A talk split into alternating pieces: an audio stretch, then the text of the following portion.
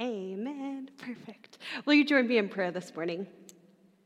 God, may the words of my mouth and the meditations of each of our hearts be pleasing to you, our rock and our redeemer. Amen. Ever since I first began writing curriculum and preaching a little more regularly, I have discovered that I really enjoy focusing on certain books of the Bible in order to get a better idea of their context and the way they relate to the books that come before and after them. Earlier this year, you may remember we looked at an Old Testament book, Jonah. And so it seems appropriate that for these five weeks, we focus on a New Testament book, more specifically, a letter. Our communications department here at the church is amazing, and they helped coin our series title, Diving Deep. I think I keep saying like deeper dive, or it's, look, diving deep. And I'm sure many of you may have noticed that throughout the year, Pastor Chris in the sanctuary and I have been preaching pretty regularly on the same series and text. This didn't just randomly happen. We made a conscious decision to do this. It was intentional because we wanted to bridge the gap between the modern service and the traditional service. We wanted people to feel free to jump back and forth as they felt and as their spirit led them every morning. That being said, there will be weeks where we stray from one another. This is one of those times. My goal for this series in the modern worship service is that we actually do a diving deep series at least once a year and focus on a different book in the Bible. So, if there's a specific book you like or you want to know more about, this is my blanket invitation to let me know, and we'll see if we can fit it in in the coming years. Because today is the very first week of our series, we're going to spend a lot of time this morning looking at the history around Second Corinthians and its context. It's going to be fun, y'all. For this series, I chose the second letter to the church at Corinth. Yes, some may say it would make sense to start with the first letter to the Corinthians, and maybe it would have. But the second letter of Corinthians gives us this unique understanding of Paul that we don't get in any of his other letters. So I think it will be cool for us to start with the second letter first. Don't worry, we're going to get a lot of our context and history from the first letters, so we'll get a complete picture of the church at Corinth.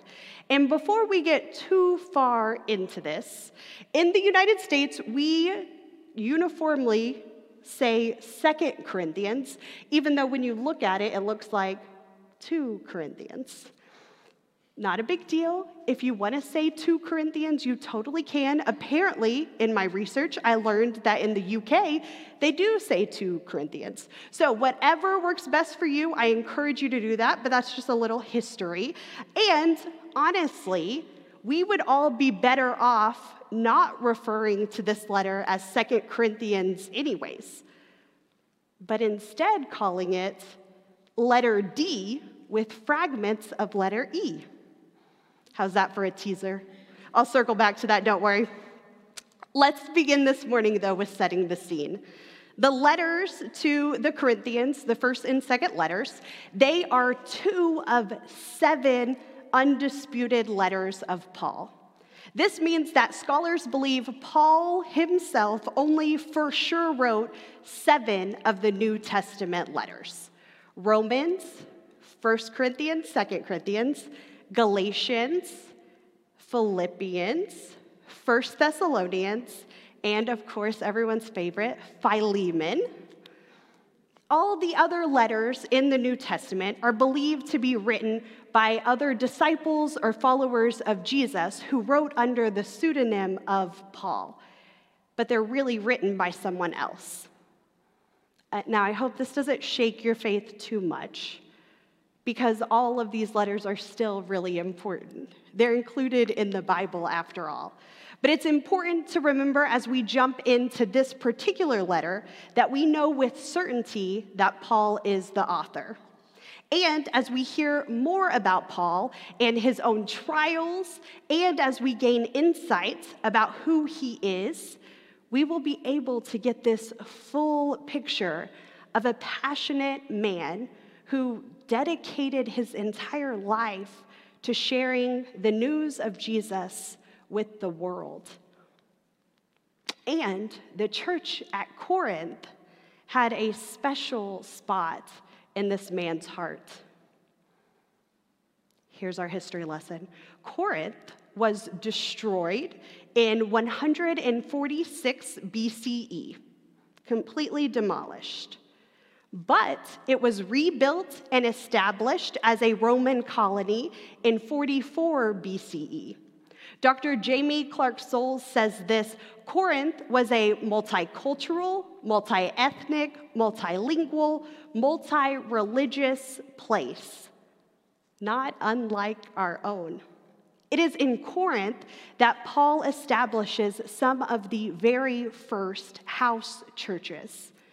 Paul's first visit to Corinth is estimated to be around 50 CE, and it's believed that he stayed there for about 18 months as these home churches were started. I made us a timeline. Are y'all so excited? Great, let's look at it.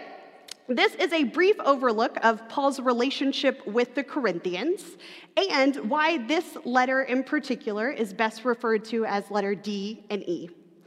Paul first visits Corinth, and that's when those house churches are established, like I mentioned.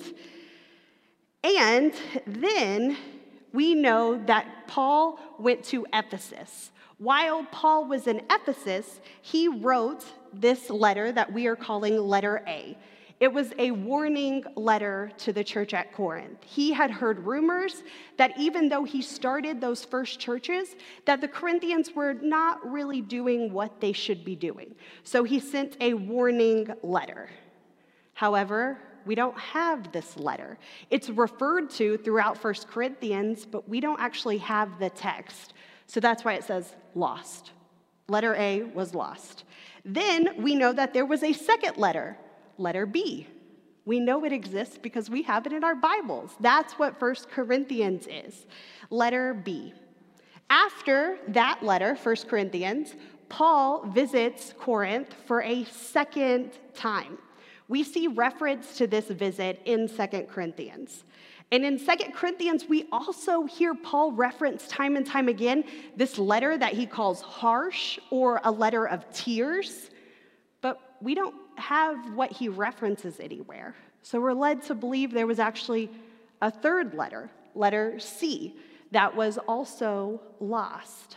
Are y'all with me? If you're into history, yes. If not, it's cool. Just zone out for a minute. I'll pull you back in. Then finally, Paul shows some remorse at sending this harsh letter, and that's what we get in 2 Corinthians 1 through 9. So, in that letter, Paul, we are going to dive deeper and see, he offers this remorse, he references where he's messed up. But then, right after the ninth chapter in 2 Corinthians, the voice of the letter changes the references that were made earlier in the book are weighted differently later. So scholars are pretty much in agreement that chapters 10 through 13 of Second Corinthians were actually written a separate time from a different letter, and that we're just getting bits and pieces, that maybe these were merged together as the letters were sent from house church to house church. And then we know through Romans that Paul actually visited the church in Corinth a third time. It's a lot, right? if you don't care, that's cool. But if you do care, this is something that we need to take into account as we dive deeper into this book. That Paul has had this tumultuous relationship with the church at Corinth. It is totally okay for us here and now to call 1st and 2nd Corinthians 1st and 2nd Corinthians. That's what they're listed in uh, in the Bible. They're the only letters that we have a record of, and it makes sense to refer to them as 1st and 2nd. So, let's dive deeper into 2nd Corinthians together. The first three chapters of Paul's second letter to the Corinthians, or letter D, if you're following along, they are Paul's attempt at reconciliation. Now, why would Paul need to reconcile his relationship with the church at Corinth? There are a few reasons, and we find them in this scripture. The first is in 2 Corinthians 1 21 through 2 2. God is the one who establishes us with you in Christ and who anointed us. God also sealed us and gave the Spirit as a down payment in our hearts. I call on God as my witness. I didn't come again to Corinth because I wanted to spare you. It isn't that we are trying to control your faith, but we're working with you for your happiness because you stand firm in your faith. So I decided, for my own sake, I wouldn't visit you again while I was upset. If I make you sad, who will be there to make me glad when you are sad because of me? You'll learn Paul has a funny way of apologizing that isn't really an apology. But here, Paul identifies the first kind of break of tension between he and the Corinthians. He told them he would come visit Corinth, and he doesn't. He doesn't deliver on a promise that he made to this community. And because of this, the Corinthians feel abandoned and they feel misled by Paul. He also sent them that harsh letter we talked about earlier, too. Okay, let's read about more tension. Who doesn't love a good tension story? We're going to read 2 Corinthians 2. Um, let's see what I have. I have 2 through 4, but we already read 2, so let's read 3 through 4. That's why I wrote this very thing to you so that when I came, I wouldn't be made sad by the ones who ought to make me happy. I have confidence in you that my happiness means your happiness. I wrote to you in tears with a very troubled and anxious heart. I didn't write to make you sad, but so you would know the overwhelming love that I have for you. Paul and this community at Corinth have a history They've had these things that have happened where Paul doesn't deliver on his promise, or where the Corinthians disobey everything they've learned about the Christian faith. They have a clear history. And when you have history, often you have a lot of baggage and a lot of drama develops over time. When I was about 17, a Texas country band, Cross Canadian Ragweed, came out with a song called 17. The main chorus of that song was, You're always 17 in your hometown. Anybody heard this? Yes, some of you. Oh, there we go. Yes. So the idea that you're always 17 in your hometown. As a 17 year old listening to that song, I thought to myself, oh gosh, I hope that isn't true. But there are true aspects of it, right? People have in their minds certain ideas and beliefs about each of us based on only one moment in time. Even Jesus, when he returned to his hometown, he was met with resistance and disbelief. I spoke with a woman last week who told this story of teaching her son how to drive. And she told me that she told her son as they sat in the car for the very first driving experience that he was going to have to be patient with her. Because when she looked over and saw him behind the wheel, she thought of him as a toddler, her toddler, sitting behind the wheel of a big car. She needed time to come to terms that he had grown up so much and seemingly so quickly. Sometimes it's hard for us to get past certain moments, moments or instances, or to realize that things have really changed, or that that person isn't the toddler anymore, or that person isn't the 17 year old anymore, or that maybe Jesus, that little boy, has turned into a great prophet. Paul is up against this. While Corinth isn't his hometown, it is the place where he nurtured and prayed for these first followers in these house churches. He fed into this community. And Paul has also reprimanded them, he's let them down. He often finds himself having to be the voice of reason and conviction. So while Paul's done really great things in this community, they're only remembering those bad times, those times he let them down and sent them harsh letters. They see Paul as an enforcer. And because of some other things that have happened, this community at Corinth also is entertaining the possibility that Paul may be a fraud. And in the same way, Paul is struggling to see this community as more than a community that keeps on straying, that keeps on pushing back and being defiant. This is why reconciliation is such a huge theme of these first three chapters of Second Corinthians. It is imperative in order for Paul and this community to move forward that they engage in reconciliation. I was listening to an interview on NPR recently, and they were discussing the mass graves of Indigenous children that were found at these Indigenous schools throughout Canada from the early and mid 20th century. And as they talked about this horrendous situation, something the interviewee said really struck a chord with me. She mentioned that the Canadian government is seeking reconciliation with the Indigenous people, but there cannot be reconciliation when there was never conciliation to begin with.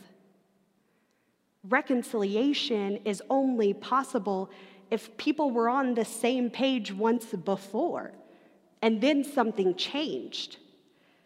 Instead, the Indigenous people and the Canadian government are dealing with an issue of straight up conciliation. They have to begin from scratch. They have to build a foundation where one didn't exist. I found this idea super helpful as I was thinking about Paul and the Corinthians. They were truly seeking reconciliation. They had conciliation because Paul came and nurtured them, and they had these very first house churches. But along the way, Paul drifted away, and the Corinthians drifted away. And as we looked at that timeline, that seems to be what happens. They come together and then divide time and time again. In order for Paul and the Corinthians to move forward, they have to admit their mistakes. They have to commit together to doing better. It sounds a lot like our faith, huh? we believe as Methodists that we are born and given this prevenient grace. God's love offered to us at the very beginning that we do absolutely nothing to earn. A grace that is offered to every single person. It's why we baptize infants.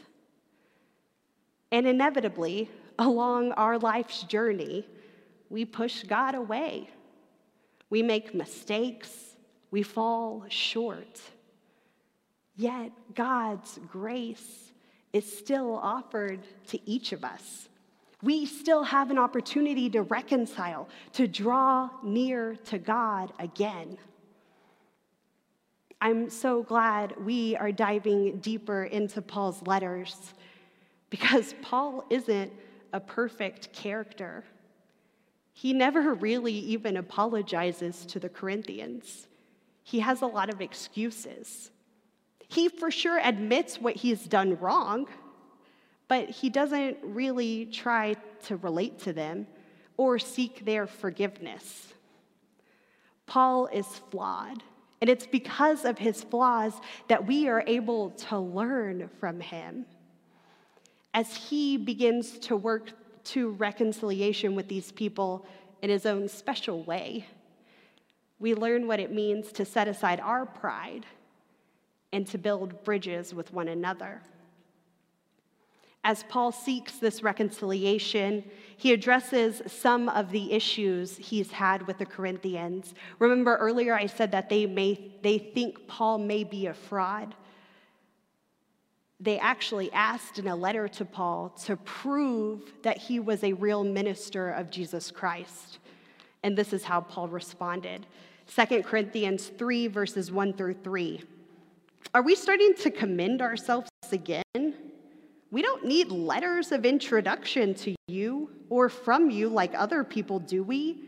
You are our letter, written on our hearts, known and read by everyone. You show that you are Christ's letter delivered by us.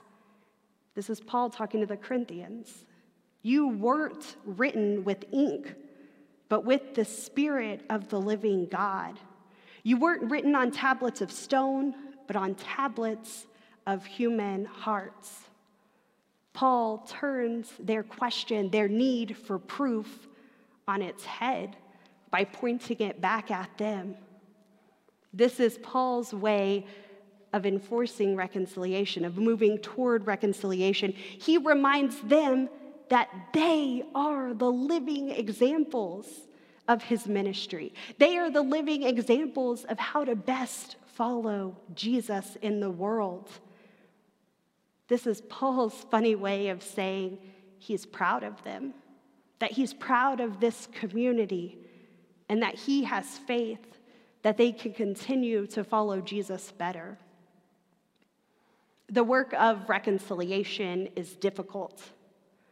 Often we have to humble ourselves. Often we have to acknowledge our mistakes. Often we have to make space for the other side of the story. In these first three chapters, Paul begins that process, a process of working toward reconciliation. In the coming weeks, as we do a deeper dive of this book, we will see Paul challenge this community while still finding space to come alongside them and nurture them too. I look forward to doing a deeper dive into this letter with all of you in the coming weeks. And may we work to find ways to bring about reconciliation in the world and in the situations around each of us. Today, we actually have an opportunity to practice reconciliation right here and now. Part of Holy Communion is recognizing the ways that we fall short. And we are invited at this table to open up ourselves again to the mystery of God, to the mystery of faith. Let's meet each other at the table this morning as we partake in Holy Communion.